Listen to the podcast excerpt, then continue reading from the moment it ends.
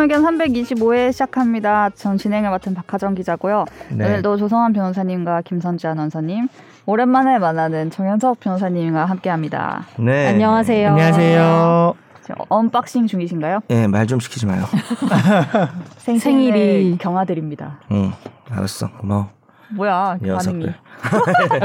아, 이렇게 또 케이크도 준비해 주시고. 네, 선물을 사왔습니다. 선재가. 선물을 사와서 네. 어이구 빛을. 비시네? 야 빛 이거 세트예요, 세트. 와, 이빛 빛을 진짜 오랜만에 보네요. 빛- 빛과 같다. 네. 빛과 그 머리에 하는 거. 탈모 방지? 약간 힐링하는 거. 오, 어, 두피 약간 이것도 이렇게 처음 네. 마사지. 같은. 것도 하고. 헤어 오일, 네. 아로마 띠 어쩌고 저쩌고. 어, 네. 아로마 성분이 들어 있나 봐요. 그래서 마사지 할 때 발라도 되고. 박스는 선재 하나서 그냥 가져갈래요? 다시? 아니요. 아, 고맙습니다. 아, 이건 뭐 색깔도 아주 카키색으로다가 네. 예쁘네요. 예쁘네요. 네네. 지금 뭐 방송 중에 좀 뿌려도 되는 거죠? 근데 기름지지 않을까요? 기름질. 어. 아 그래요? 네. 기름지라고 바르는 거 아니에요? 이거 샴푸한 다음에 바르는 거 아닌가? 모르겠어요, 저도. 아 그래요. 축하드립니다. 축하드립니다. 의견에 아, 최종 뿌리에 바르면 안 될것 자랑. 같은데. 아유. 최종 의견의 의견은- 마스코트. 진짜 어디다 내놔도 부끄러운 어디다 내놔도 부끄러운 어떤 그런 존재죠. 마음을 담아 생일을 축하드립니다. 아, 네. 케이크도 하트 love you라고 적혀 있어요. 지난 방송에 또 우리 연성 형님이 빠지시니까 네. 뭔가 마음 한켠이 휑하고 방송에 뭔가 그, 런 그런 사람 치고는 너무 말투가 아, 프로 방송인인데 진정성이 없어. 애리고 저번 방송 혹시 들으셨어요? 아니요 못 들었어요. 아, 내가 원래 너무 빠진 바쁘셔서. 방송을 무조건 듣거든요. 네, 다 네. 못 들어도 네. 이번 주는 뭐 죽, 죽는 죽을 뻔했어요 제가. 어, 어제도 길을 가는데 토가 나오더라고요 그냥 토할 뻔했어요. 길을. 어제가 사실 생일이었는데 길에서 토한 적도 있잖아요. 말하고 아차 싶었어. 이쪽이 서늘한 기분이 느껴지면서 길에서 토한 적도 있을 텐데. 처음이 아닐 나 텐데. 얘기할 줄 알았어. 어. 너 지금 사람이 아픈 걸 소재로 어 그렇게 놀릴 수 있어? 안 아픈 것 같은데. 그럼 오늘 좀 되게 다행이고. 되게 샤방샤방하세요. 음. 아 오늘요? 네, 지금 이 약간 눈 뭐지? 뜨자마자 와야 되는군요. 아니 머리에 뭐 바르지 말라니까요. 저- 그 음. 정확히 눈 뜬지 제품을? 25분 전이에요. 왜냐하면 그, 그 손질법이 잘못된 것 같아. 저 우리 지금 우리 미용사 쌤 유튜브도 요즘 잘. 나가고 있는데 아, 그래요? 우리 미용사 쌤 지금 디스하는 이게 거예요. 훨씬 영해 보여요. 맞아. 아, 근데 요게 또 계속 가기에는 좀 없어 보여. 이 옆에서 아. 보고 이게 입체적으로 보다 보면 이런 데가 뜨기 때문에 음. 어? 그냥 좀 이렇게 시정 잡배 같아 보이는 그런. 아니. 내린 머리가 잘 어울리시는 것 같아요. 이게 제가 의견. 가족들만의 그 네. 건강 걱정을 해 주시는 그런 멘트들인 것 같습니다. 말투는 공격적인데 눈빛은 나 공격 걱정이 걱정이 나는 공격도 걱정도 아닌데 아. 객관적인 나의. 훈훈하게 마무리하려고 했는데 분명히 마무리 하려 했는데 아 거부 거부. 겨- 격렬하게 마무리. 거부. 나의 어. 취향, 나의 취향. 어. 성환아 이따가 시간을 봐서 또 시도를 해봐 다시 알겠습니다. 한번 예, 마무리를. 훈훈하게. 저는 걱정 안 해요. 어, 내 뭐, 인생 어, 걱정하지 뭐. 아유, 참네. 아 이걸 화면으로 보여드렸어야 되는데 자신 있게 하네 요즘엔. 어좀 자신 있게 예. 하네. 약간 어. 지난주에 예. 자신감을 이렇게 많이 이렇게 하신 것 같아요. 오 그러니까 혼자 하시면서 그냥 이제 자기만의 시간이 오니까. 네, 저 네. 방송 들으니까 제일 자신감 제일 없었는데 제가 지난주에. 아니, 좀 재밌었구나. 대본에 이렇게 막 이렇게 혼잣말을 써오시거든요. 본인이 음. 설명하실 부분을 이제 준비해 오시잖아요, 조 그치, 준비 변사님이. 많이 해오지. 그러면 아 모르겠다 막 이런 거 다 써오세요. 아 진짜. 또또좀 네. 귀여운 면이 있네요. 네, 잘 몰라요. 진짜. 네, 지난주 방송 꼭 들어볼게요. 제가 네. 빠지면 원래 항상 듣는데 이번 네. 주는 헬이었습니다. 헬. 알겠습니다. 이제 가을이 좀 오는 것 같은 느낌적인 느낌. 음. 조금 오늘 덥긴 아침에는 했지만, 네. 그렇더라고요. 아 그래 요? 오늘 좀 덜 더웠어요? 음. 네, 뭐 좀 눈 뜨자마자 와서. 좀 바람이 조금 시원해진 것 같아요. 네. 그럼 우리 청취자분들이 전해주신 댓글부터 먼저 볼까요? 조성환 변호사님의 댓글을 읽어드립니다. 니가 가라 내가 갈까님 지역별 마트별 근거가 다 다를 부분인데 아무런 대안에 대해 법만 가지고 제한 추진된 부분에 대해선 매우 아쉽습니다.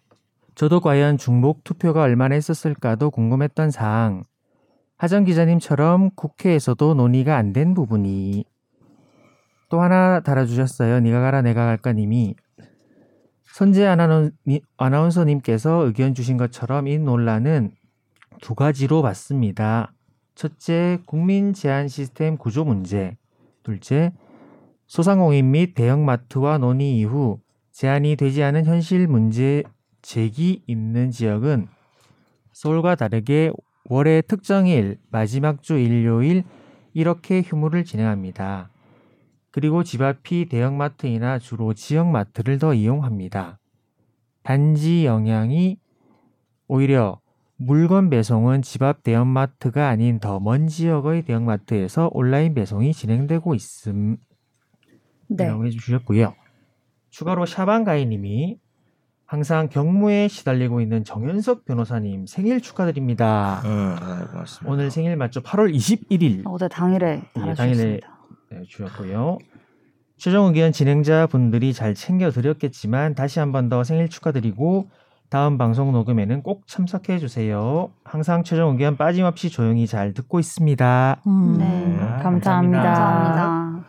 저희가 지난주에 대형 마트의 음, 휴업 의무 휴업 논란을 얘기를 했었는데요. 결론이 뭐였나요? 맨날 가서 물어봐. 결론이 한마디로. 근데 제가 그 후로 좀 더 이거 서치를 해봤는데 네. 그 일하시는 분들의 건강권도 되게 음, 중요한 요소 중에 하나더라고요. 우리는 그거에 대해서 많이 얘기하진 않았는데 네네네. 그래서 그래서 바뀌기는 쉽지 않을 거다라고 얘기하는 사람들이 많더라고. 요 음. 왜냐하면 그게 없으면 휴일에 일단 못 쉬는 거니까. 네. 네. 근데 건강권이라고 애초에 명시를 했는데 벼- 법에 사실 그거를 다시 회수한다는 게 맞아요. 쉽지 않은 선택일 거다라는 분석이 지난번 있더라고요. 맞아 그때 어, 말씀하신 것처럼 그 음. 법의 상생과 건강을 위해서 이걸 한다라고 했는데 그걸 바꾸는 것 자체가 쉽지 않은 쉽지 않을 쉽지 거라고 않- 그때 변호사님도. 말씀하신 음. 것처럼 네. 음, 그럼 이제 결론은 뭐예요? 휴일에 쉬는 거예요? 쉬는데 음. 지금 여기 말씀하신 것처럼 보통 일요일에 두 그쵸, 번 그쵸. 쉬게 한 달에 두번 쉬잖아요. 그걸 뭐 요일을 뭐 조금씩 바꾼다든가 뭐 이런 식으로 조례로 어떻게 할 수 있는 대안을 찾으시는 분들도 있고 근데 전 당장은 못 바꿀 것 같아요. 그냥 계속 음, 이대로 갈것 그렇죠. 같아요. 네. 음. 그리고 쉬는 분들 주말에 쉬고 싶지. 네네. 그렇죠. 그래서 월요일에 쉬면은 거니까. 어떤 의미가 있으려나. 저는 주로 평일에 쉬다 보니까 그러니까 아니 평일에 아예 못 쉬거나 저는 네. 이제 6월이나 9월 이럴 땐 강의가 없거든요. 음. 그때 평일에 쉬시는 거죠. 때는 이제 음. 주말만 강의를 하니까 아, 그러니까 이제 완전 뒤바뀌어 있어서 어 저기 가족들이랑 잘 못 놀고 가족들은 학교 가거나 직장 가야 되니까 그러니까 혼자 혼자 아, 놀으시고. 음. 뭐 그러니까 그런, 그런 상황이 오는 거지 만약 에 평일에 쉬어야 되면 그러니까요. 그러니까 이게, 이게 요일을 맞춰서 음. 모두가 쉴 때 쉬는 음. 그것이 주는 또 그게 효용이. 있잖아요. 음. 그렇지 아, 네. 그런 얘기도 했어요 모두가 쉴 때 쉰다 그 얘기를 안 했던 것 같습니다. 지금 합니다. 아주 얘기 잘했네 아, 오늘 얘기 잘 꺼냈네 네. 다음 우리 청취자의 사연을 진단해 드리는 날로 먹는 청사진.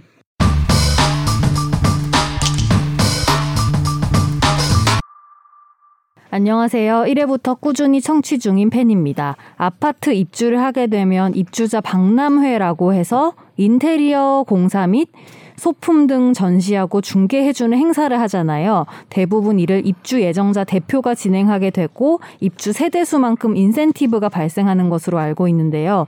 여기서 발생하는 인센티브를 입주 예정자 대표가 독취하는 건 법적인 문제가 되진 않나요? 감사합니다. 계속 좋은 방송 부탁드려요.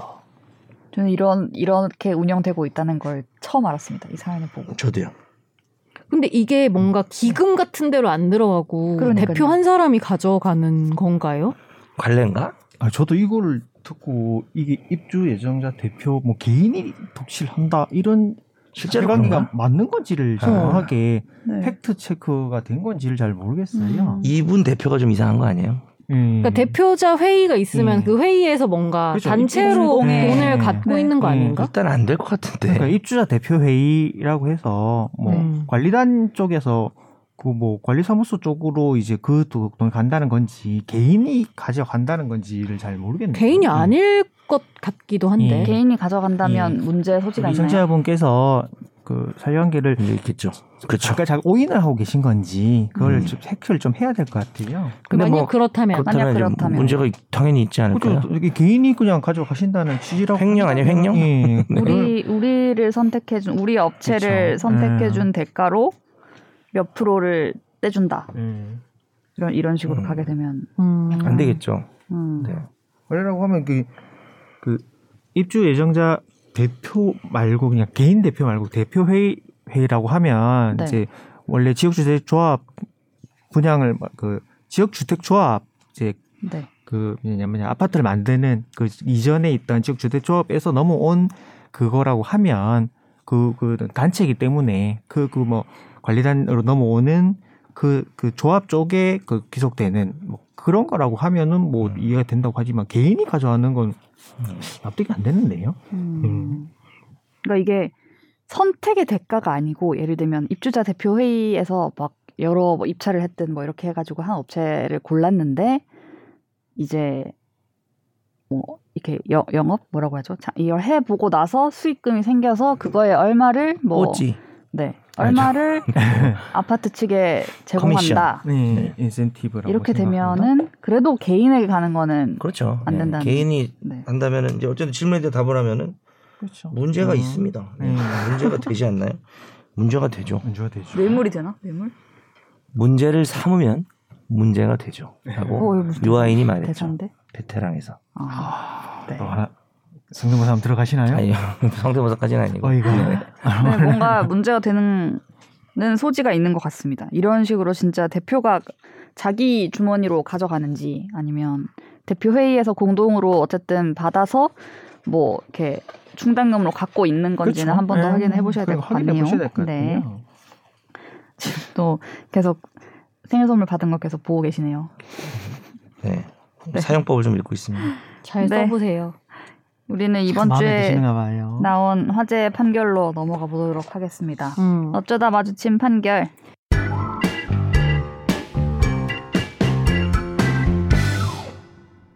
A 씨와 내연 관계에 있던 B 씨는 A 씨와 사이에서 아들 C 씨를 출산했습니다.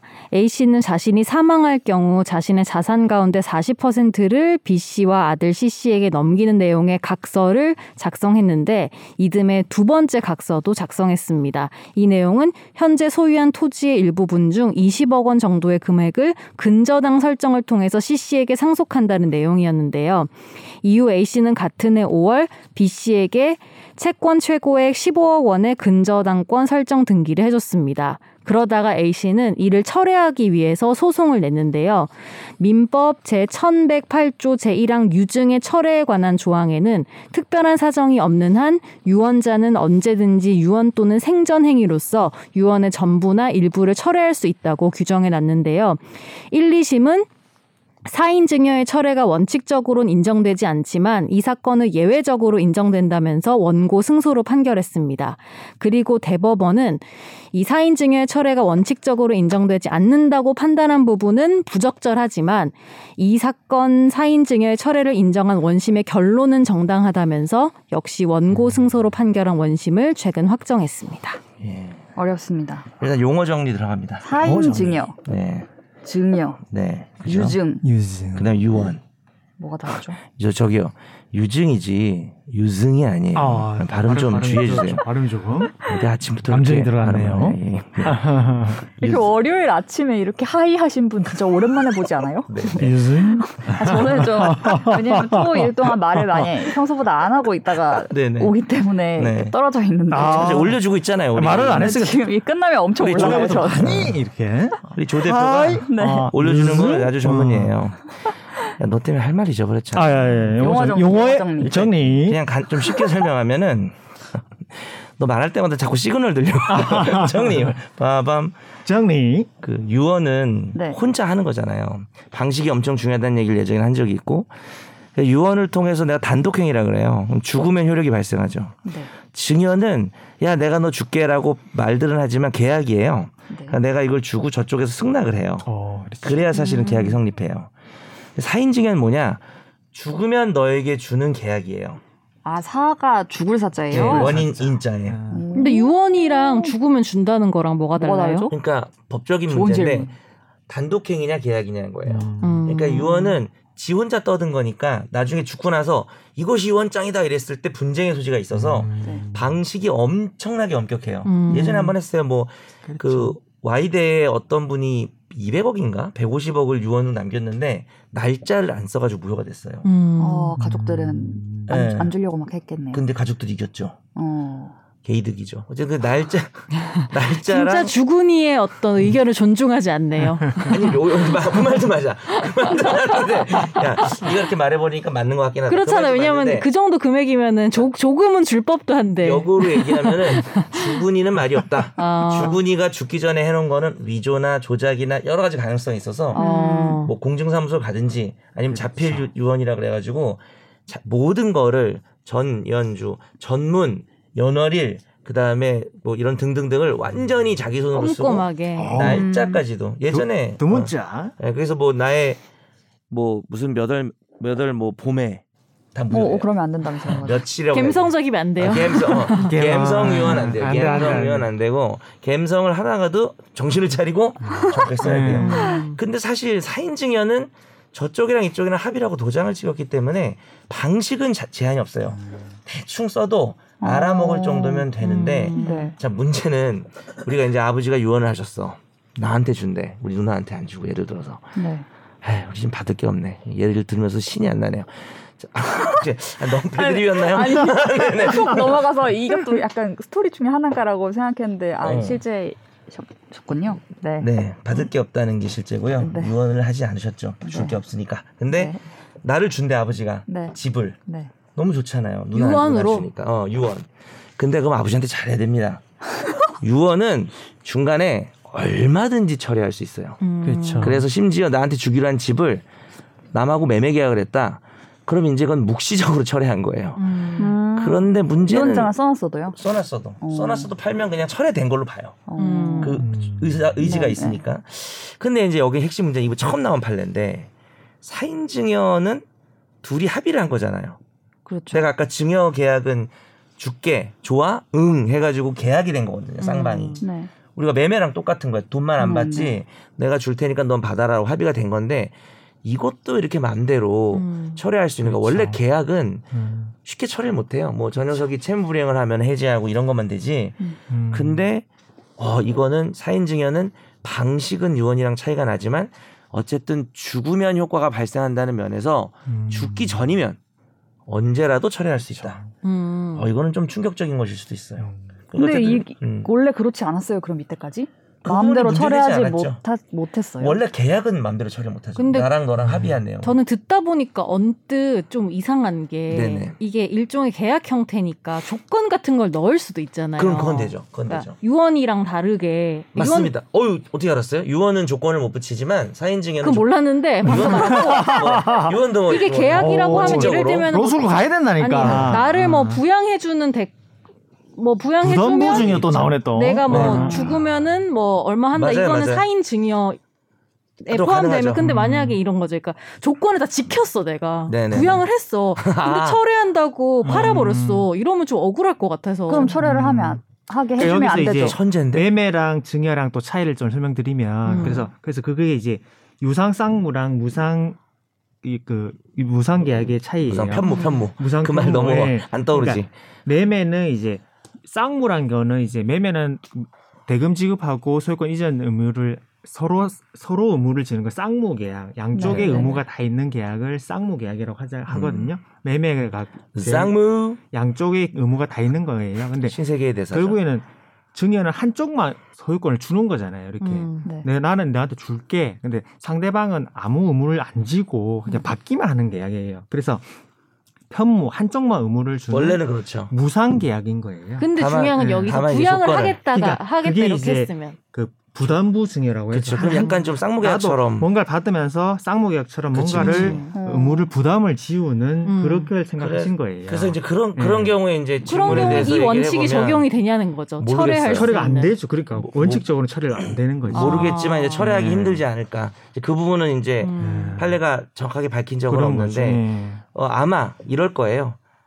다 이행을 했는데 철회를 하면 음. 이행한 걸 다 돌려받을 겁니다. 아마 그럴 음. 거예요. 어. 근데 내가 뭐 부양을 어떻게 도- 돌려받지? 돈으로 계산해 봐야죠. 아. 근데 뭐 사실 부양이 뭐 자주 연락해서 인사드리고 뭐 이런 게 아니라 부양도 결국 돈으로 하는 거거든요. 음. 그렇죠. 어, 뭐 그래서 간병인을 그걸 다 간다거나. 계산해 가지고 회수하는 식으로 될 겁니다. 그러면은 그러면은 아주 좋은 질문이었어. 아, 거의 그러니까 진짜 역대급 아주- 아니 질문인데요. 대법원이 대법원이 못했어, 원칙적으로. 인정된다고 본 거잖아요 사실상 음. 철회를 그러니까 철회는 이번 사인 증여로 음. 주기로 한 사람이 그러니까 주는 사람이 이제 증여자, 받는 사람이 수증자인데 증여자는 마음대로 처리할 수 있다는 얘기죠. 음. 주기 전에. 그게 원칙인데 제가 말한 이런 사례는 원칙 적으로는 그렇지만 예외 예외인 거죠. 예외라기보다는 지켜봐야 되는데 저는 철회는 자유일 것 같고. 음. 토해내야 될 것 같다는 거죠. 아. 그뭐 아, 부양 의무에 대해서 아 좀 다른가요?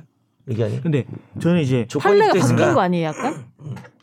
원래 그 아까 편하게 말씀드렸듯이. 그 단독행위와 계약을 구분을 할때 네. 그 유증은 단독행위라고 하셨는데 상대방이 있느냐 없느냐로도 이제 수식을 하거든요. 그쵸, 그쵸. 유증 유증은 상대방이 상대방이, 없는 단독행위라고 불러서 네. 상대방이 있느냐 없느냐에 따라서 상대방이 없으면은 그냥 자기 혼자 하나, 상대방이 없어서 그냥 나는 단독행위로서 자동으로 그냥 원칙적으로 처리할 수 있다라고 음. 얘기를 하고 그 사인 증여는 상대방이 그래도 있고 상대방이 무상이긴 하지만 계약으로서 상대방이 승낙을 했기 때문에 상대방이 있는 계약이다라고 네네. 해서 그죠, 그죠. 상대방이 동의를 해야 철회가 가능하다. 음. 어, 이, 판례는 아, 동의 그, 필요 없이 예. 처리할 수 있는 근데 거죠. 근데 아, 그냥 그냥 이제 근데- 주- 증 그냥 일반 증여일 때. 이거 이 상인 증여는 규정적으로 오- 민법 50 562조에서 음.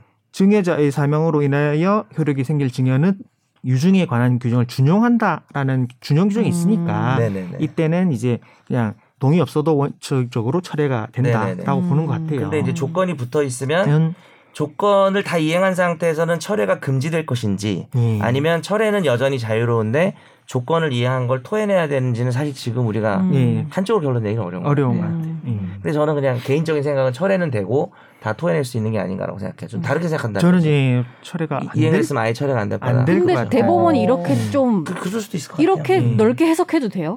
아까 준용한다라는 그 말이 딱 있는데 아니죠. 준용을 해서 철회를 막 해버린 거죠.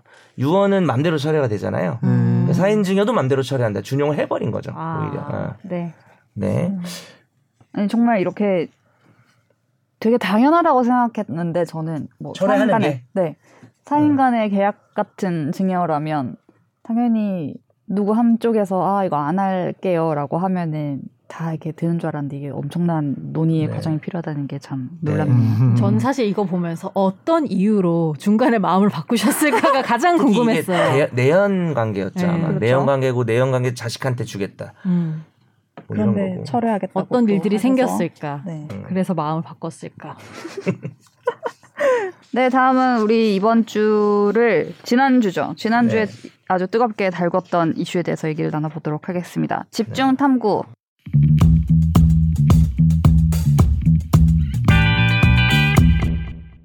아 이거 이거 아로마 향이 좋네요. 네. 집중 탐구. 어. 했어요? 했어요. 어. 좀 늦었네요. 이번에는 조금 예. 오늘 제가 좀 괜찮게 하지. 않았어요? 아 잘했어요. 예. 아, 집중. 탐구를요. 네. 그래도 약간 제가 제안이 있는데 네. 댓글을 읽어드립니다에 네. 이거 좀 PD님 귀찮으실지 모르겠지만 네. 시그널 하나 넣어주면 안 돼요. 저 정도로 본인이 코너화를. 댓글을 읽어드립니다라고 해서 코너 만들었잖아요. 네. 아 노래 넣자고. 네, 짧게라도 좀 아, 그런가요? 저 조성환 변호사가 골라가지고 조성환 변호사 어울리는 거는 뭐 그래서 뭐 뾰로롱. 박상철의 무조건 뭐 이런 거나 걸려, 저작권. 짠짜라짠짠짠 이거 하나요. 네, 저작권 안 걸리는 선에서 야. 하나 넣을 수 있나요, 피디님? 네 한번 네 죄송해요 일드렸어 짧은 이무진의 걸로 이무진의 신호등 이런 걸로. 네. 저 저도 이제 이 힘을 주어 하고 있기 때문에 아유, 너무 네, 잘하고 뺏기지 있습니다. 않겠다. 아우. 내 것을 더 이상. 어, 약간 어우, 좋다, 위기의식을 느꼈구나 네. 저쪽에서 하는 거에 대해서 너무 여러 번 하시더라고요. 한 번만 더 집중 탐구. 집중 탐구. 아 좋아 좋아 좋아. 박 기자가 더 듣기 좋은데 잘한다. 어. 자, 그렇게. 본인이 그러면 자, 집중 탐구 이번 주 뭐냐면요. 상기가 좀 되셨네요 얼굴이 아유, 늘 살다 이런 걸 한 번도 안 해봐가지고. 네. 법무부가 지난 11일에 이제 검사의 수사 개시 범죄 범위에 관한 규정 개정안을 입법 예고했습니다. 음. 이게 몇 달 전에 이온 세상을 들썩이게 했던 검수완박의 아, 네. 후속 입법인 건데요. 어, 그게 이제 9월 10일부터 시행이라서 그 법에 맞춰서 하위 법령을 정비하는 취지라고 법무부가 설명을 했고 한동훈 법무부 장관이 직접 브리핑하면서 설명을 했습니다. 어, 이 다음 날 나온 언론의 헤드라인을 보면 한동훈 시행령으로 검수완박 무력화. 한동훈 대통령령으로 검수완박 막는다. 음. 한동훈 법위의 시행령, 검찰 수사권 다시 늘렸다 라고 보도가 나오고 있는데요. 정말 한동훈 법무부 장관이 검수완박을 무력화하고 사실상 없던 것으로 만들어 버린 것인지, 그럼 그게 어떻게 가능한 건지, 민주당은 또 이를 다시 막는 수순에 들어가는 건지 막을 수 있는지 얘기를 나눠보도록 하겠습니다. 검수완복이라고 하던데. 완전히 완복이랑 완박. 어, 제가 최정욱 의원 합류하면서 첫 주제를 다뤘던 검수 완박에서 아, 벌써 세월이. 그때 아주 그냥 눈치 보느라고 말이 없던데 아우 이게도 못하고 이제 예. 오늘은 복이냐 박이냐가 아. 또 중이냐 등이냐 오늘 좀 한 글자 차이 음. 한 한 획 싸움이 진짜 될 것 같네요. 정말 실수가 여러 번 나왔습니다. 이 아. 대본을 쓰면서. 아 그래요? 어. 또 우리 박하정 기자가 어느 포인트에서 실수를 했는지 또 너무 사뭇 궁금해지네요. 뭐, 말투는 뭐죠? 네. 그냥 한 말투입니다. 네. 이제 검찰청법을 바꿨잖아요. 이제 민주당 주도로 해서 통과를 시켜서 검수완박법이라고 하는 지금 이제 또 시간이 많이 지났기 때문에 간단히 복습을 해보면 이제 이렇게 바뀌어져 있는 상태입니다. 검사는 이런 걸 할 수 있다라고 규정을 했는데 범죄 수사, 공소 제기, 기소하는 거죠. 그리고 그 유지에 필요한 사항을 할 수 있고 다만 검사가 수사를 개시할 수 있는 범죄는 다음과 같다라고 하면서 부패 범죄, 경제 범죄 등 대통령령으로 정하는 중요 범죄라고 바꿨어요.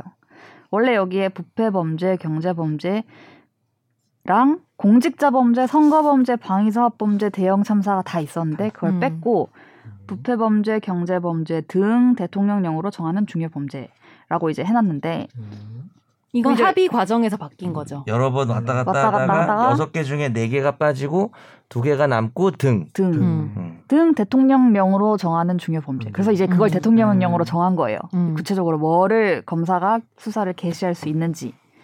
그래서 살펴보면 어, 이, 이 문구가 예시적 열거 및 하위 법령 위임의 전형적인 규정 방식이다라고 법무부가 설명을 했거든요. 네. 이거- 예, 시적 열거의 반대말은 한정적 열거가 있습니다. 음. 예시적 열거는 요거 요거 and so on 이런 거죠. 네. 요거 요거 등 네. 어쩌고 저쩌고 음. 주요 네. 범죄라고 네. 하면 이제 이거는 예고 음. 더 있을 수 있다는 뜻이 음. 되는 거고 음. 네. 한정적 열거는 이거에 하나다. 음. 난 이것- 이것만 이것만. 해야 된다라는 음. 이제 두 가지 방식이 있죠. 네. 그래서 뭐 이런 거죠. 뭐 초코 케이크, 바닐라 케이크 또먼 걸로 해요. 케이크를- 네. 등이라고 하면 네. 우리가 드- 이해할 때 그죠. 초코 케이크, 바닐라 케이크 등, 등 케이크를. 케이크를이라고 하면 네. 아 뭐 고구마 케이크도 포함되고 뭐도 포함되고 네. 이렇게 생각하는 음. 것처럼 적혀 있는 게 아닌가. 그러니까 한동훈 법무부 음. 장관은 입장이 그거죠. 네. 그렇게 해서 등, 중 이런 논의도 이제 있었는데 이번에 논의를 할 때 본회의에서 등으로 최종적으로 결정이 됐고 그래서 그 앞에 이제 부패 범죄, 경제 범죄 같은 예시 범죄 및 그 외의 중요 범죄를 말하는 게 이 법 문헌상 명확하다 라고 음. 하면서 이 대통령령을 자세히 만든다는 걸 어떻게 만들었냐면요.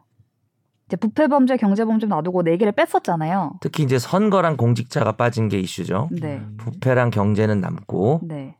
근데 그 뺐던 공직자 선거 범죄들도 개정 취지를 고려해서 부패와 경제 범죄의 성격이 있으니 거기에 넣는다라고 음. 한 거죠.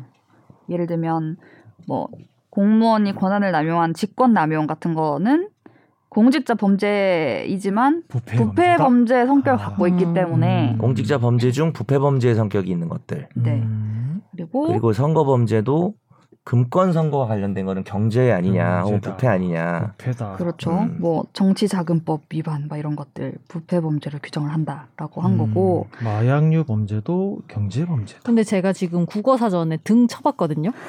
네. 근데 아, 그것도 두 있네. 가지 의미가 있어. 네. 네. 첫 번째가 그 밖에도 같은 종류의 것이 더 있음을 나타내는 말. 그게 지금 네, 한동훈 근데 두 법무부 주장인 번째는.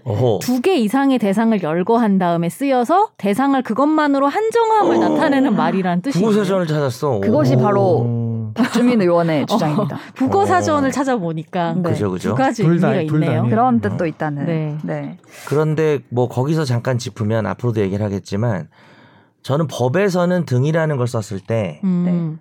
그것에 한정한다는 의미는 본 적은 없어요. 아, 어, 법에서는. 지금 쓰이고 음. 있는 아. 일종의 것이. 입법 기술이나 법조문에서. 방식인데 네. 음. 뭐뭐 뭐뭐 등이라고 아. 하는데 우리가 일반적으로 말할 때는 네. 세개네 개를 말하고 끝났어. 음. 근데 거기다 등을 저도 많이 써요. 책 쓰고 이럴 때 그렇죠. 예. 요거 맞아요. 요거 많이 등 써요. 네, 많이 네. 쓰죠 우리가. 네. 근데 어, 왜냐면 그걸 이제 너 열거하고 뭔가 마무리를 해야 돼서 음. 여기까지인데. 뭐, 네, 등. 근데 조 변호사님 어때요? 법에서는 뭐뭐뭐 등 이라고 해서 거기서 한정하는 걸 제가 못 봤고 저도 전혀 그런 거는 그 다음에 문제는 또 이건. 뒤에 보면 어 그러니까 일단 법문만 이제 네. 더 얘기를 들어봐야겠지만 과연 한동훈 장관이 이렇게 한 게 옳은가는 또 별개 문제겠지만 이거 이거 등 대통령으로 정하는 중요 범죄라고 한 거거든요. 네. 그러면 이렇게 입법했을 때 일단은 워딩 이 문언이라 그러죠. 법의 문언만 봤을 때는 부패 경제 두 개에 한한다라는 뜻은 아니에요. 음. 문언만 보면. 음. 다만 음. 다만 이게 있겠죠. 개정 취지라 그러죠 우리가 그죠? 예. 입법 그렇죠. 취지하고 또 달라요. 예. 입법은 새로 만든 거고 여섯 개 중에 이제 네 개를 뺐다라는 거를 강조하게 되면은 근데 결국은 그 빠진 애들이 일부가 들어오는 거잖아요. 예.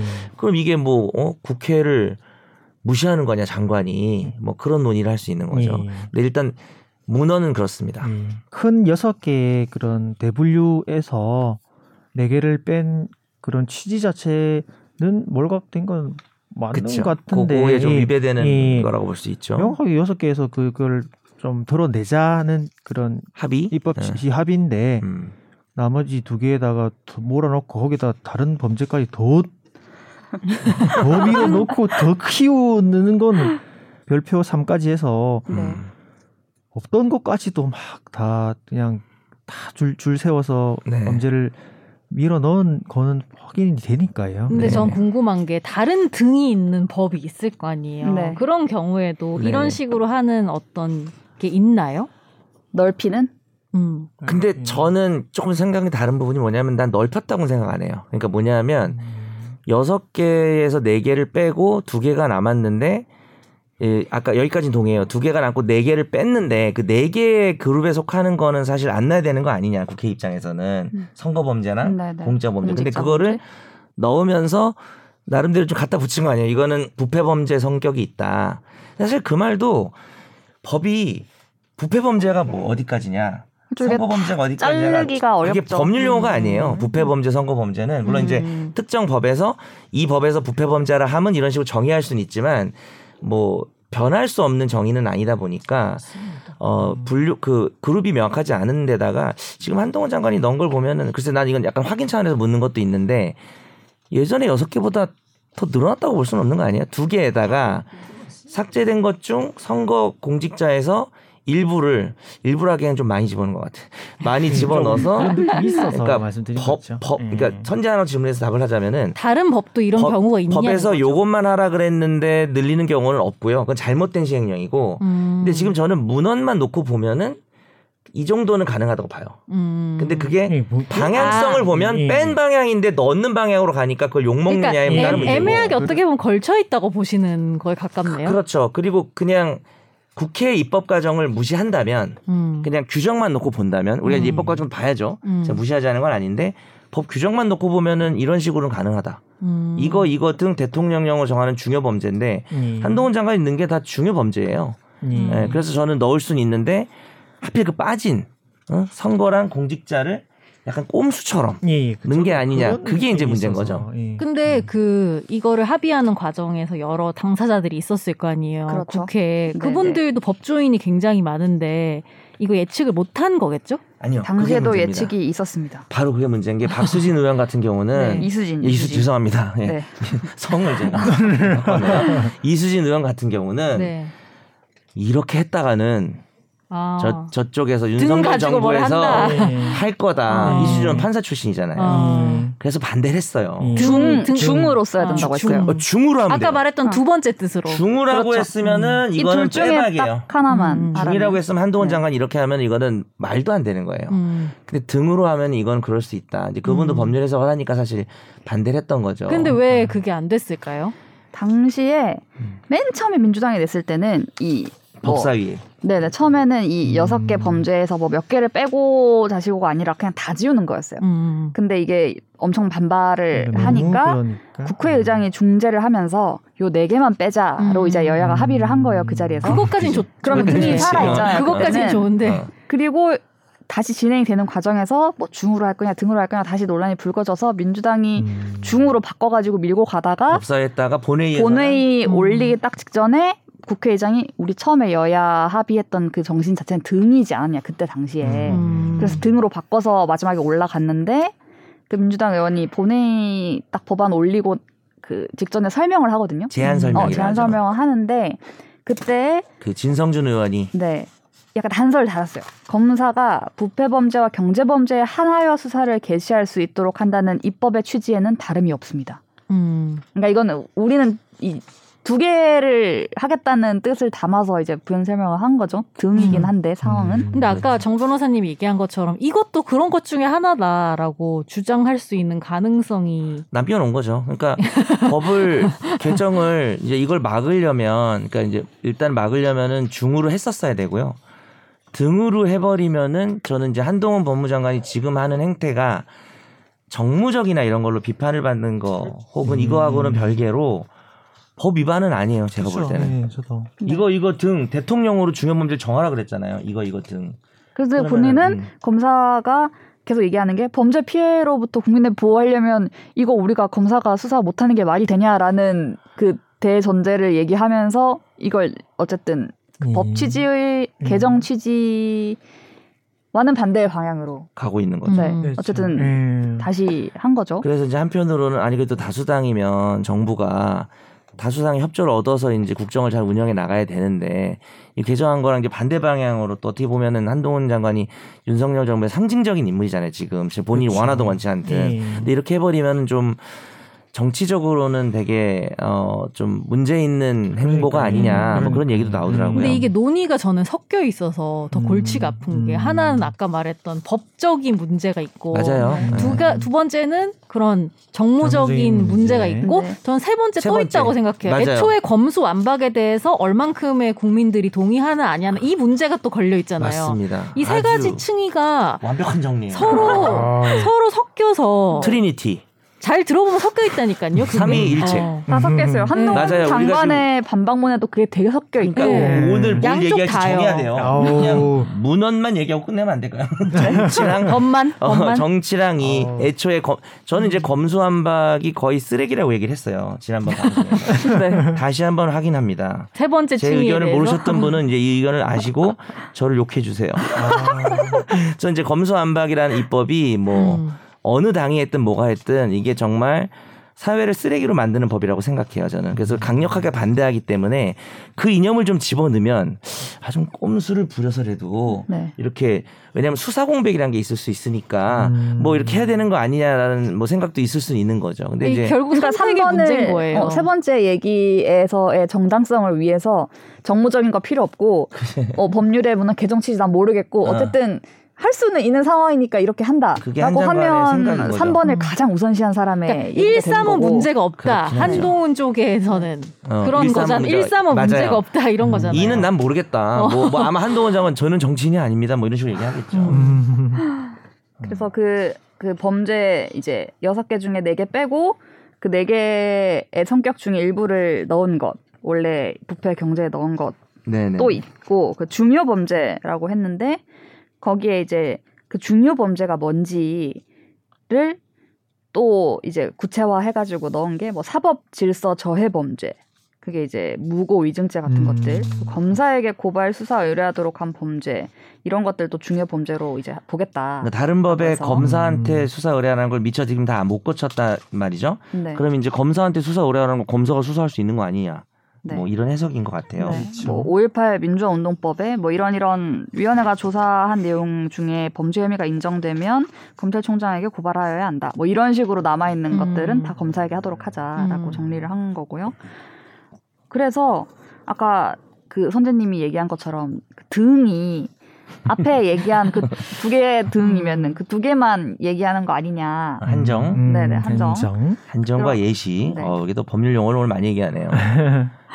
그런 얘기와 이제 어쨌든 개정 취지와 다르지 않냐라는 게 이제 민주당의 반발인 거고 법무부는 감정적으로 뭐 국회 무시, 시행령 정치 이렇게 얘기하지 말고 어느 부분이 법률 위임에서 벗어난 건지 구체적으로 지적을 그럼 해라. 법을 되게 좋아하는. 사실 그렇게 말하면 할 말이 없어요. 음. 이거는 저는 네. 적법하다고 생각해요. 근데 이제 민주당 박주민 의원실 입장도 좀 있지 않았나요? 그죠? 네, 그죠. 국회라고 하는 것이 민주적 절차를 통해서 과연 이제 민주적 절차에 문제가 없었는지는 저는 의문입니다만 개정 입법 취지라고 이제 말을 하는데 저는 개정 취지가 좀 중요한 것 같아요. 음. 국법이 네. 신법으로 바뀐 방향 방향. 네. 여섯 개 중에 네 개를 삭제한다. 그걸 내가 뭐 찬성하든 반대하든 뭐 국민이 뭐 어떻게 하는 걸 떠나서 여론을 떠나서 삭제를 했는데 거기에 해당한다 넣는 거는 좀 안 맞는 것 같긴 해요. 좀 음. 그렇지 않나요? 그게. 본회의에 네. 통과됐으니까 그 방향으로 네. 하자고. 네. 네. 음. 근데 사실 통과된 결과만 놓고 보면 할 수 있어. 근데 네. A에서 B로 갔던 방향을 무시할 수는 없잖아요. 음. 네 개를 삭제했는데 법 네. 기술적으로. 근데 그거를 다시 집어넣어서 하는 부분은 네. 확실히 이거는 좀 음. 비판받을 수 있는 측면이 아닌가 생각합니다. 저는 아까 음. 말했던 그 1, 2, 3번 중에서 어느 것이 가장 우선해서 어떤 상황이 벌어졌을 때 존중돼야 되나 맞아요. 합의가 필요할 것 지금의 같아요. 단계에서 또 예를 들면 음. 우리가 법이 꼭, 통과가 됐고. 꼭, 예, 꼭 네. 이게 아니더라도 음. 왜 절차가 되게 민주적인데 결과물을 안 그런 경우가 정말 많잖아요, 사실은. 음. 민주주의 국가에서. 그렇죠. 그렇죠. 근데 그런 경우도 사실은 그 3번에 따르면 다 바꿔야 돼요. 그렇잖아요.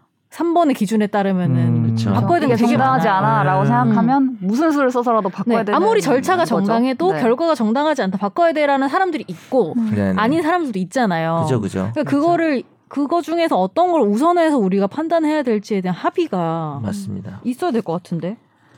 그래서 네. 저는 그 이제 그 실소가 나왔다는 부분이 네네. 이제 막 등 중을 가지고 막 싸우는 게 당시에도 중으로 해야 된다는 말이 있었는데 또 이게 다시 등으로 해- 됐다가 이게 벌어진 것도 막좀 음. 그렇고 아, 그 당시에는 몰랐었는데 이번에 아니 그 당시에도 아시나요? 아니, 그 당시에도 생각 못 생각 했는데 못 찾아보니 했는데 찾아보니. 그때도 중으로 하자는 얘기가 있었고 음. 막 등으로 고쳤다가 다시 바뀌고 정말 중등 교육이 중요한 것 같아요. 무슨 소리입니까? 미안합니다. 이제 예, 예측했던 분들이 계시고 네, 네. 이런 그리고 예견된 예견된 사- 사단이 사태- 나는 사단이다. 나는 거고 예. 그리고 무슨 말을 할때 음. 이제 한동훈 장관이 이제 항상 그런 류의 말을 하잖아요. 뭐 검사가 나쁜 놈들을 때려잡아 때려잡는 게 맞고 해야 되는데 왜 못하게 하냐는 얘기를 네네네. 하잖아요. 뭐 맞는 말이죠. 맞는 말인데 음. 어쨌든 이거를 그거를 좀 제한하 겠다고 한 거는 그 동안에 뭐 검찰 수사에서의 문제점이나 뭐 이런 것 때문에 그 취지 때문에 그렇게 시작해서 된 건데 네네. 이건 당연히 맞는 말이잖아요. 깡패 서민 괴롭히는 깡패 마약 밀매를 잡아야 된다. 근데 약간 섞는 거죠, 그것도 일종의. 왜 하지 말아야 합니까? 똑똑한 사람이에요. 제가 볼 네, 때는 그런 하면- 얘기를 해가지고 하면은 국민들은 그렇지 이제 이렇게 느낄 수 있는 음, 거죠. 네. 이렇게 말해버리면. 그거는 저는 일종의 skill이라고 봐요. 일종의 어떤 그 설득의 스킬. 그 아까 선재 아나운서 얘기한 것 중에 이제 절차와 내용 그게 사실 법 이념에서 되게 중요한 건데 음. 나중에 이제 로스쿨 면접할 때 본인 얘기한 거 따가지고 쓰세요. 근데 이렇게 얘기하면 떨어지는 거 아니에요? 아니 중요한 얘기죠. 근데 이제 이 영역마다 좀 다르지 않나라는 생각은 좀 들긴 음. 들어요. 일단은 형사 절차에서는 절차가 정말 중요한 것 같아요. 그래서 음, 결국은 나쁜 놈이다. 결국은 범죄자니까 처벌하자라는 이념이 있다 하더라도 뭐 절차를 무시해서 수사를 하면서 무슨 뭐 수사기관이 뭐 도청을 한다든지 음. 그 이제 그런 걸 철저하게 막고 있죠. 그래서 위법 수집 증거에 배제 원칙이라는 게 있어서 아무리 명백한 증거가 있어도 수집한 절차를 위법하면 처벌할 수 없다라는 내용이 있는 것이고 음. 근데 이제 이 경우는 사실 절차가 범죄와 관련된 거니까 형사 절차에 있지만 뭐 한동훈 장관이 절차를 무시하고 이제 그러니까 수사 절차를 무시하고 뭐 누구를 처벌한다 이런 내용은 아닌 거고 다만 이제 뭐랄까 국가 기관 간의 절차 문제인 거죠. 네. 국회는 또 어떻게 보면은 국민들이 뽑은 삼권 분립이니까. 어, 그죠. 저 국회의원들이 이렇게 정당한 그 가장 국회의 중요한 기능이 입법, 음, 개정, 국민을 법률에 대표해서. 대표로 했던 부분이고 이제 그거를 근데 사실 그런 건 있어요. 시행령이 무조건 이제 법률보다 낫다로 우리가 얘기를 끝내야 될 게 아니라 시행령은 구체화하는 거예요. 음. 그래서 죄명 있잖아요. 음. 죄명 중에 뭐 무슨 죄, 무슨 죄, 아주 개별적인 죄를 수사 범위를 정하는 거는 시행령이 하는 거예요, 원래 그거는. 음. 그거를 어떻게 법률로 합니까? 음. 그렇게 그- 결국 그런 측면에서는 법 체계에서 낮은 거는 낮은 거지만 구체화는 시행령을 통해서 원래 하는 거다라는 음. 측면을. 강조하게 되면 네. 또 그런 측면도 있습니다. 제가 뭐 딱 어느 한쪽 뭐 얘기를 하는 건 아니지만 근데 저는 이 상황에서 어느 쪽이 옳고 그르고를 떠나서 좀 불편한 부분은 네. 너무 다 법에 집착을 하는 이 모습이 솔직히 좀 불편해요. 왜냐하면 음. 법이 물론 우리 삶에서 되게 중요한 것들을 결정하지만 음. 다른 거에 비해서 만능은 아니잖아요. 솔직히. 그렇죠. 그럼요. 그 예를 들면 저는 뭐 현재 결혼 뭐 혼인과 관련된 법이 합리적이지 않다고 생각해요. 다양한 형태를 품을 수 없기 때문에. 그래서 다양한 형태의 결혼이 존재해야 된다고 생각하면은 사실은 법이 포괄할 수 없는 부분이 있는 거잖아요. 그럼요. 제가 느끼기에는. 음. 근데 지금 양쪽 다 이 법에 엄청 막 혹은 법에 이제 어떤 네. 문헌 문헌. 그죠? 법이 최고다. 뭐. 그리고 법이 제일 중요한 거다. 이런 식으로 뭔가 음. 여기 하는 모습이 이게 맞, 맞나라는 생각도 들긴 그럼 넌 들어요. 2번이야, 3번이야? 그러니까 2번은 사실 제가 정무적이라고 조금 얘기하면 좀 오히려 의미가 좀 축소되는 것 같고 음, 2번은 뭐 그런 거죠. 절차, 정무, 음. 그다음에 국회가 입법한 개정 취지, 취지. 음. 이거를 음. 이제 장관이 음. 행정기관이잖아요. 거기서 네. 이제 어 이렇게 바꿔도 좀 그 취지를 무시해도 되는가? 음. 라는 그렇죠. 측면을 봐야 될까요? 음. 단순히 뭐 국힘하고 무슨 민주당하고 음. 정치적인 것만은 아니고 음. 2번, 3번을 좀 생각해 볼 필요는 있는 것 같네요. 그러니까요. 2번이야, 3번이야?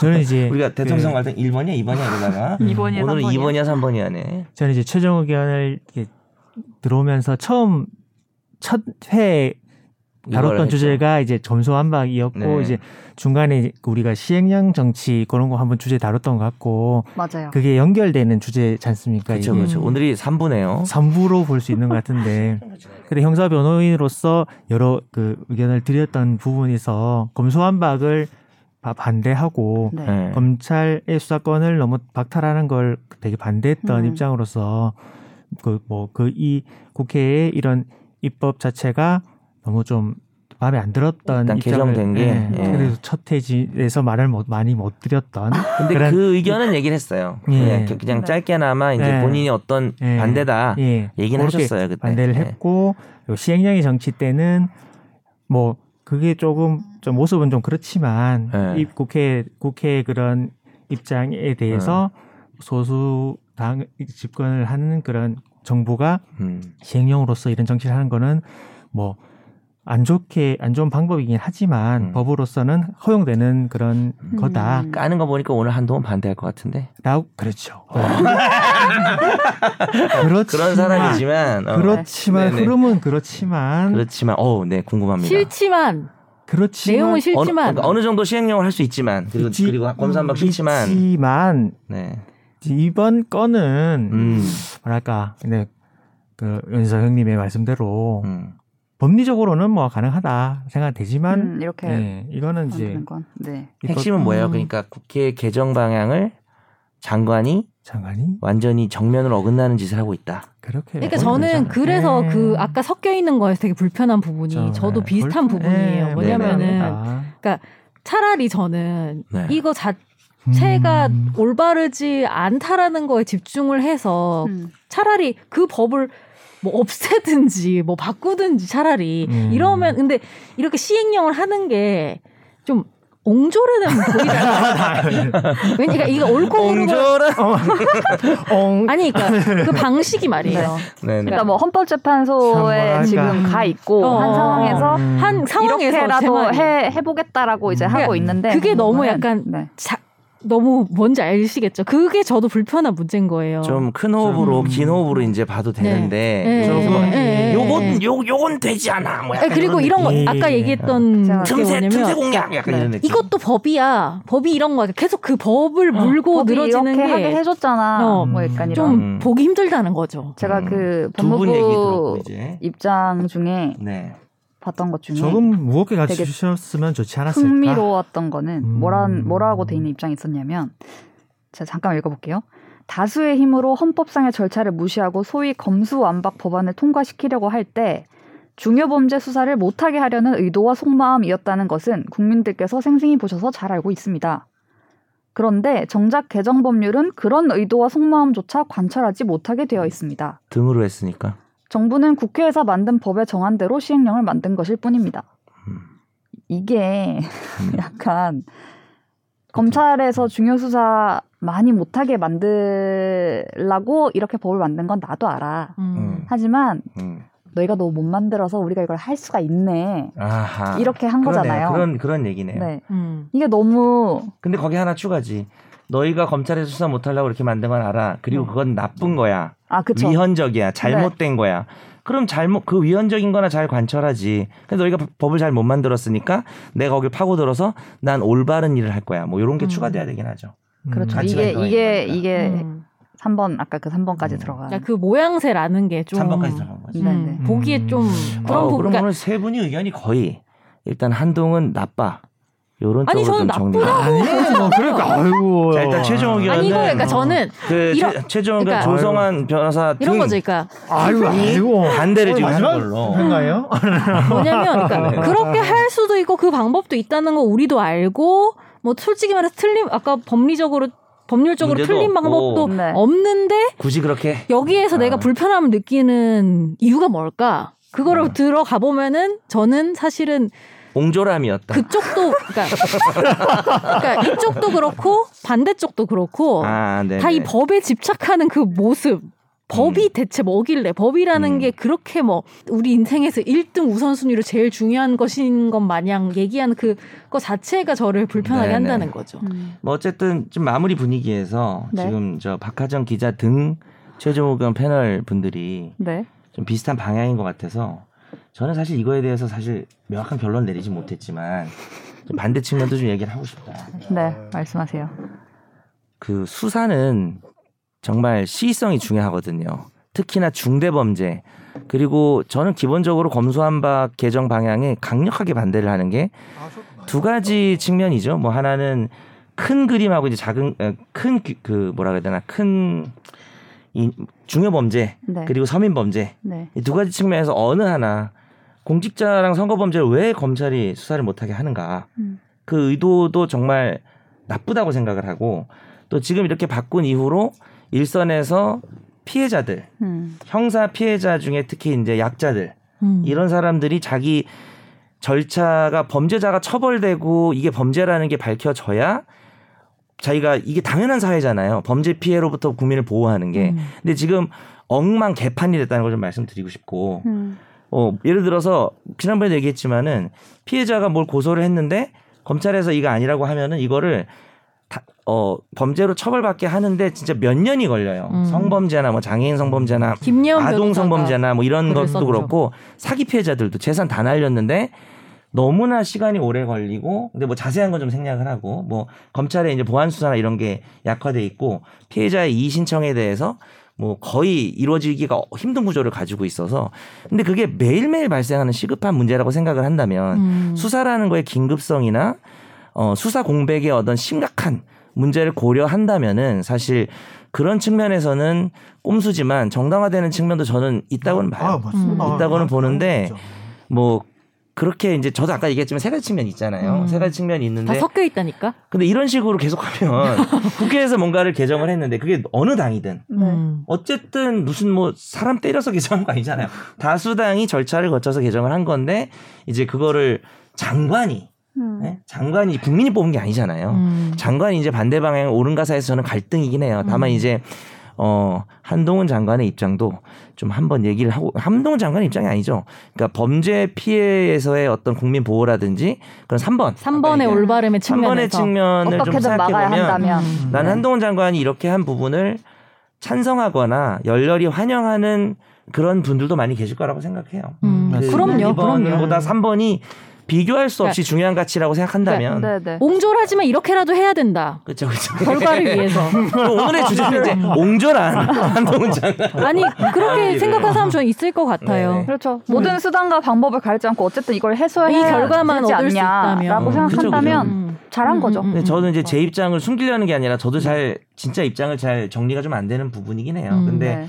그 법의 내용에 대해서 워낙에 반대가 있고 그다음에 또 한동훈 장관 이렇게 한 게 문헌에 어긋나는 것도 아니고 아, 그건 맞습니다. 어 네. 그러면은 이렇게라도 하는 게 좀 반대했던 사람 입장에서는 저는 약간은 솔직히 말해서 속 시원한 부분도 있어요. 예. 음. 이렇게 해가지고 이거를 집어 넣어서. 지금 그리고 이제 음. 이걸 넣게 되면은 지금 우리가 두 범죄만 주로 얘기했잖아요. 선거 범죄, 음. 공직자 문제. 근데 아까 문헌이 뭐라고 돼 있었나? 그 이의 신청에 대해서 검사가 보완 수사를 하게 한 음, 부분이 있어요. 음. 맞아요. 저는 그걸 정말 환영을 하거든요. 음. 그런 음. 부분은. 음. 그래서 어 그런 측면에서는 잘 했는데 아까 말한 그런 절차와의 딜레마가 좀 있죠.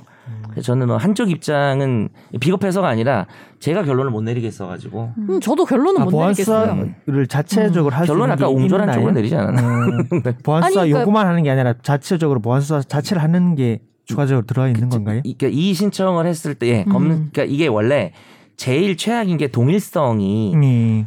판결 과정에서 범죄 동일성을 판사가 판단하는 건데 수사 과정에서 동일성이라고 하면 예를 들어서 성범죄 피해자 한 명 나왔어. 근데 경찰이 수사를 하는데 알고 보니까 여죄라든지 음. 추가 피해자라든지 이런 음. 게 있을 때 검사가 재빠르게 그 부분을 보완 수사를 해야 되는데 그러니까, 어. 사람이 달라지거나 뭐 이게 여죄나 있었잖아요. 이런 게 있으면 예. 동일성이 없어서 못 하게 돼 있는데 그러니까, 음. 지금 이렇게 시행령을 하면 그게 가능해져요. 아, 그게 그래서 직접 관련성의. 개념과 음. 범위를 그렇죠. 동일성이 아닌 그건가요? 관련성. 음. 동일성 이제 오늘 그 얘기를 많이 못 했는데 음. 동일성이 아닌 지적 관련성 이런 것들은 너무나 시급하고 중요한 문제가 아닌가라는 생각이 좀 들어서 뭐 사실 뭐 공직자 범죄랑 선거 범죄는 잘 모르겠고 사실 저는 그거는 음. 그러니까 좀 아까 그, 그런 얘기도 있지 않았나요? 헌법재판소 결정을 좀 기다려볼 수도 음. 있는 거고 그다음에 굳이 다수 국회가 이렇게 한 거를 장관이 이런 옹졸한 모습으로 해야 할 필요가 있었냐라는 측면에서는 좀 거기는 동의가 되는데 음.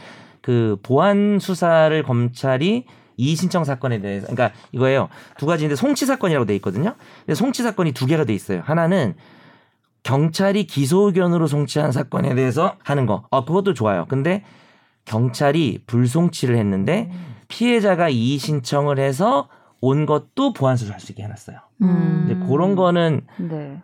너무 잘한 게 아닌가. 음. 아, 저는 이제 그거 그것에 대한 또 혹함이 커서. 음. 어, 근데 저는 뭐 그렇죠. 예. 여기에서 그 누구든 이게 어느 쪽이 옳다 틀리다를 네. 말하기 어려운 이유가 뭐라고 생각하냐면 사실 아까 그 숫자 얘기로 돌아가면은 네. 3에서 적절한 국민들의 의견이 모이고 그 다음 2가 되고 1이 되었다라면 그게 좋죠. 그게 네. 사실은 가장 베스트한 우리가 이미 지났지만 어. 그런 거잖아요. 3에서 네, 네.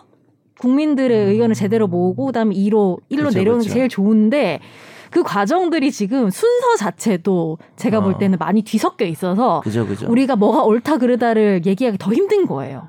그죠. 어떻게 보면 국회 법을 통과시킬 때에도 3 이 충분하다라고 얘기했던 사람이 있고 아닌 사람이 지금 있고. 3이 네, 마련이 네. 안 됐다라고 얘기한 네. 사람이 있고 그러니까 거기서부터 뭔가. 네. 혼란이 왔기 때문에 네. 우리가 맞아요, 지금 맞아요. 다 만들어진 이 상황에서 네. 어느 누구도 이쪽이 맞나 저쪽이 맞나라는 얘기를 음. 할 수밖에 없는 음. 것 같아요. 제가 느끼기에는 정말 맞습니다. 명백한 정치색을 네. 가진 사람을 제외하고는. 음. 지금 어쨌든 공감합니다. 시행령 입법 예고를 하고 이대로 되면 저는 이대로 그냥 될 것 같거든요. 될 것 같아요. 이거를 다시 어떻게 막거나 다시 근데 이제 방법이 있죠. 민주당이 법을 다시 개정하면 되죠. 음. 근데 개정을 또 할 수 있을까요? 지금?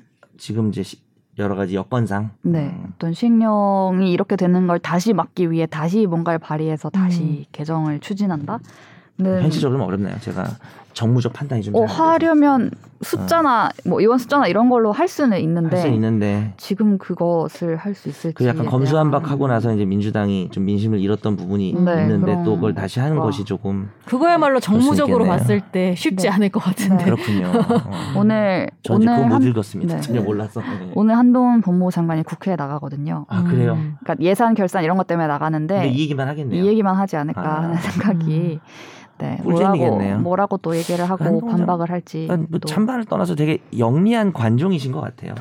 한동훈 장관. 그렇지 않아요? 되게 영리한 관종인 것 같고, 그러니까 자기의 입지를 넓히는 측면에서는 되게 잘하고 있는 게 아닌가. 스타 장관. 지금 욕하는 사람이 별로 없잖아요. 예. 민주당이 욕하죠. 민주당, 그러니까 민주당 지지자들도 이제 뭐 계속 욕하는 건 아닌 것 같아요. 되게 맞아요. 네. 분위기가 잘 좀- 빠져나가는 네, 것 네, 네. 같고, 네. 근데 이제 이런 모습을 계속 보면은 피로감이 좀 쌓일 수 있을 것 같아요. 네. 계속 이렇게 하는 모습을 보면은 음. 예. 네. 윤석열 대통령이 그랬듯이 그럴 수 있죠. 네. 욕한 건가요, 제가? 예. 오늘 뭐 국회에서 어떤 또 논의가 이어지는지 또 지켜보고 저희는 그 내용들과 함께 여러분이 또 달아주시는 댓글 이 내용에 대한 의견까지 포함해서 다음 주에 또 얘기를 한번 나눠보도록 하겠습니다. 네. 네. 한 주 동안 또 잘 보내시고 다음 주에 만나요. 네. 계세요. 감사합니다. 나도 법률 전문가 세상만 사법으로 재밌게 풀어내는 여기는 최종 의견 최종 의견 최종 의견 최종 의견으로 오세요 고품격 법률 팟캐스트 여기는 최종 의견